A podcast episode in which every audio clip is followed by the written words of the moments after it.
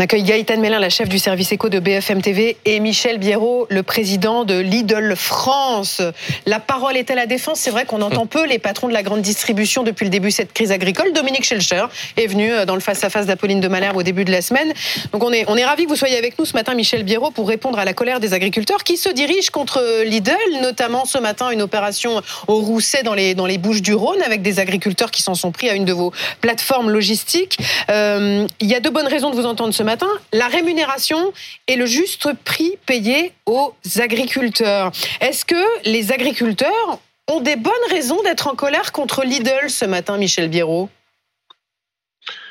alors non, non, non. Alors juste euh, le, blocage de la plateforme de Provence, donc euh, à Aix-en-Provence, euh, je, je, le comprends et depuis le début, je dis que je comprends cette colère et, et je la trouve parfaitement légitime. Euh, alors voilà, il n'y a pas de souci. Je, pense que vous parlez de la plateforme de Lidl, il y en a beaucoup d'autres qui sont bloqués de chez mes concurrents dont on ne parle pas. Euh, Lidl est, très épargné par le monde agricole. Ça fait dix ans que je suis présent euh, au salon d'agriculture, en étant la seule enseigne. Euh, et Sidonie, pour répondre à, la dame que vous avez interrogée tout à l'heure sur cette plateforme qu'elle bloque, en disant que Lidl n'a que des produits, des fruits et légumes bio d'étrangers. Ce n'est pas vrai. On a 20 références aujourd'hui. Il y en a 11 qui sont françaises. Alors, si Sidonie a des courgettes françaises dans son jardin, je suis prête à lui acheter tout de suite. Mais on est euh, le 1er février. Je n'ai pas euh, des produits français sur 100% de mes références. Mais on a déjà planifié les, productions avec nos producteurs et euh, on sera le premier distributeur à basculer sur du français dès que c'est possible et dès que la production est présente en France, bien évidemment. Mais très concrètement, est-ce que vous comprenez, Michel Biro, que les agriculteurs soient très remontés lorsqu'ils voient, par exemple, on l'a évoqué d'ailleurs dans première édition hier ou avant-hier, ces tomates marocaines eh ben, qui cassent évidemment les prix des tomates françaises? Bien sûr, bien sûr qu'ils ont raison d'être en colère. Parce que euh, non seulement euh, il y, a, y, a, cette problématique du prix, il y a aussi la problématique euh, des, des normes, parce que les normes phyto ne sont pas les mêmes des, sur les produits qui viennent de l'étranger que sur les produits qui sont produits en France. Donc bien sûr. Mais je les vends parce que si je les vends pas moi, les concurrents vont les vendre et, les clients vont se diriger chez mes concurrents. Donc on essaye et encore une fois dans le fruits et légumes, chaque fois que c'est possible. Et sur l'été, pendant la pleine saison des tomates, je n'ai pas la tomate marocaine. Je fais que de la tomate française. J'ai 100% de pommes françaises tout au long de l'année. Donc on joue le jeu au maximum. Et c'est pour ça qu'on est, euh, on, a cette légitimité et cette crédibilité vis-à-vis du monde agricole. Par contre, il faut parler de leurs revenus. Parce que le, le, le fond du problème aujourd'hui, c'est la rémunération des, des, coûts de production des, des, éleveurs et des agriculteurs. Et il y a des solutions. Et je ne comprends pas que le gouvernement ne mette pas en place une chose simple que je demande depuis plus de cinq ans. Et sur Egalim 1, on l'avait déjà poussé en amendement. C'est tout simplement la mise en place euh, ou l'obligation dans la loi euh, euh, que tous les acteurs rentrent dans une démarche de tripartite, c'est-à-dire un prix minimum garanti pour l'éleveur. Parce qu'en l'occurrence, pour l'instant, les, les, les agriculteurs, ils n'y sont pas dans cette négociation. C'est bien ça. Non, euh, jamais, jamais un agriculteur n'est dans une négociation. Nous, on a 5000 éleveurs qui sont engagés dans un contrat tripartite que j'ai lancé en 2016. Ça fait plus de 7 ans. 5000 éleveurs. Là, les éleveurs disent, pour un litre de lait, il me faut 46 centimes pour vivre. Pour un kilo de bœuf, pour un kilo de porc, il nous faut 1,80 et donc, on sort l'agriculteur de la discussion. Je continue les négociations avec les industriels. Il n'y a pas de distorsion de concurrence. C'est d'une simplicité enfantine. Je ne comprends pas Mais allez au bout que de votre personne réflexion. ne veuille mettre ça dans, dans Mais une allez loi. au bout de votre réflexion. Pourquoi personne ne veut que les agriculteurs soient à la, soient à la table? Pourquoi?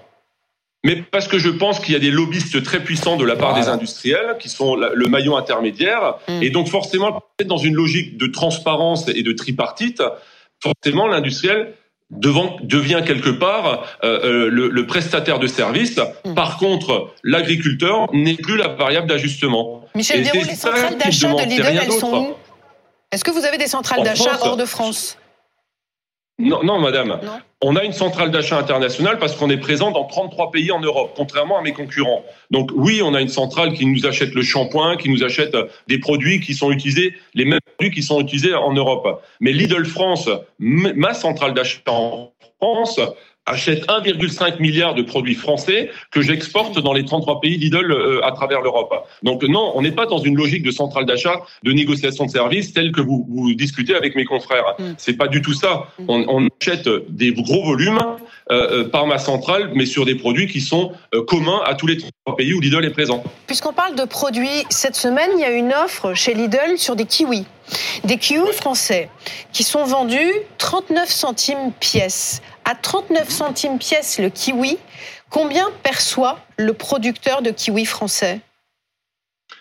Alors écoutez, j'ai pas le, prix exact, mais euh, vous inquiétez pas, le kiwi français, français, c'est bien que vous le précisez, euh, il n'est pas étranger.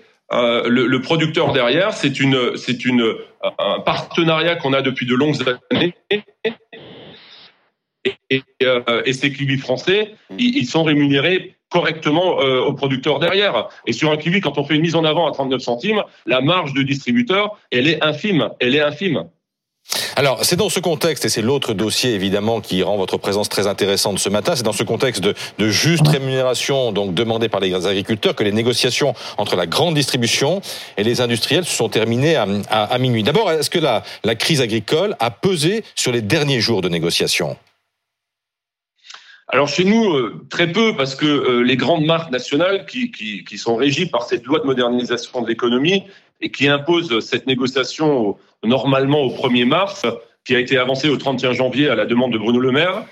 Euh, alors celle du 15 janvier qui concernait les entreprises de moins 350 millions euh, pas de discussion. On, a conclu à, à, moins 2, moins 3 euh, de baisse sur ces produits-là. Et sur les multinationales qui se sont terminées hier soir, euh, on a conclu plutôt à plus 2, plus 5% de hausse. Mais ça concerne 10% de mes produits. Concernant les marques de distributeurs, on est sur, plutôt sur une tendance baissière parce qu'il y a quand même beaucoup de matières premières qui baissent. Mm. Et là encore, j'ai écrit à Gabriel Attal pour lui demander de mettre à plat, via une mission parlementaire, euh, en tout cas, euh, de réfléchir à mettre à plat la loi de, la loi de modernisation d'économie parce qu'elle ne fait plus sens dans un contexte de crise comme, comme aujourd'hui. Elle date de 2008. Mais c'est une loi de l'opacité et il n'y a pas de transparence dans les discussions. Soyons concrets pour les consommateurs. Qu'est-ce qui va augmenter? 2-5%, vous avez évoqué, et est-ce qu'il y a des produits qui vont baisser? Alors il y a beaucoup de produits qui vont baisser, l'huile, l'huile de tournesol, l'huile de colza, euh, les, euh, les cafés, les céréales. Euh, ça c'est plutôt des produits qui vont baisser. Et après il y a il y a des produits qui vont, mais encore une fois sur un tout petit, euh, mmh. une toute petite part de nos volumes parce qu'on ne fait que 10% de marques nationales. Je n'en veux pas plus parce que ce sont des marques qui sont dans l'opacité. D'ailleurs il y en a une avec qui on va certainement arrêter, ah. arrêter de travailler parce que il n'y a aucun argument, aucune justification pour, pour augmenter les prix à ce niveau-là. C'est pas acceptable. Laquelle, Michel Biro Mondelez, pour, pour ne pas le citer. Ça, c'est les biscuits, c'est ça C'est Oreo, c'est ça C'est ça. Chocolat, biscuits, oui. Michel, Michel Biro, je viens de m'entretenir avec Jean-Philippe André euh, de l'ANIA, qui est l'association euh, des industries agroalimentaires et alimentaires, et il m'a dit que la négociation s'était terminée sur une baisse de moins 1 à 0%. Et vous, vous nous parlez d'une hausse comprise entre 2 et 5%. Ça veut dire que finalement, on, a une stabilité des prix au niveau de la négociation, mais que dans les rayons, pour les consommateurs, ça va se traduire par une hausse entre 2 et 5%, une hausse qui finalement ira dans vos poches. Absolument pas. Alors là, je je ne peux pas vous laisser dire ça. Jean-Philippe André est le représentant de 17 000 entreprises. Dans ces 17 000 entreprises, il y a une grande partie qui sont des PME et des ETI et celles-ci nous ont accordé des baisses. Et ces baisses-là, je vais les répercuter dans les rayons. Et, Jean-Philippe André est également le représentant de multinationales comme Mondelez, d'accord, qui eux viennent avec des hausses totalement injustifiées, totalement injustifiées, sans aucun argument, et donc, ceux-là, je les accepte pas. Et beaucoup d'entre elles, effectivement, il y a une hausse entre 2 et 5 des hausses de coûts d'achat, d'accord, que je vais leur payer. Et donc, là aussi, euh, ça va certainement se, transmettre, dans, les prix de vente. Je, voudrais finir par cette question que je posais d'ailleurs au tout début de notre entretien, parce que c'est vrai que nous, consommateurs, on veut tous payer moins cher à, à la caisse. Les prix, Michel Biro, peuvent-ils baisser pour nous, consommateurs? Tout en garantissant une bonne rémunération des agriculteurs, ce que tout le monde défend également. Est-ce qu'il n'y a pas un paradoxe? Moi, je suis le, premier, et, je le dis depuis des années, oui, chez Lidl, notre modèle permet d'avoir des prix compétitifs, d'avoir le meilleur rapport qualité-prix sans mettre KO le monde agricole. Je suis la seule enseigne depuis 10 ans au salon d'agriculture. On a plus de 5000 éleveurs en tripartite. Je demande, je pousse des amendements, je demande à ce que la loi soit modifiée pour euh, euh, rémunérer correctement les, producteurs parce mm. qu'on a besoin du monde agricole pour sauver la souveraineté alimentaire française. Donc oui, c'est possible. On peut avoir des prix corrects tout en rémunérant correctement les éleveurs à condition de ne pas passer par les géants de l'agroalimentaire. Quand, quand, vous avez des intermédiaires et quand vous devez gérer des négociations avec une loi qui est obsolète depuis 2008, on est dans l'opacité la plus totale. Il n'y a plus aucune transparence. Ce que je demande depuis des années, c'est cette transparence. Quand je discute avec mon producteur de camembert, on est dans une il travaille avec moi depuis 27 ans, on est dans une transparence totale. Il me donne tous les éléments, il n'y a quasiment pas de négociation. Et on est, on est vraiment dans un partenariat. Euh, Julien de Normandie le disait souvent, avec les... Oh, on vous entend plus. la plus totale. Hmm. Merci infiniment, Michel Biro, d'avoir été en direct avec nous. Si les agriculteurs viennent autour de la table, peut-être qu'ils accepteront pas les tomates marocaines quand les tomates françaises seront arrivées sur le marché, Michel Biro. Attention. Mais hein. madame, si vous avez des tomates dans votre jardin, je vous les achète avec grand plaisir. Je viens vous les chercher. C'est pour ça que j'ai bien précisé quand les tomates françaises seront arrivées. Et eh ben, quand les tomates françaises seront arrivées, on en reparlera. Lidl sera le premier à les vendre.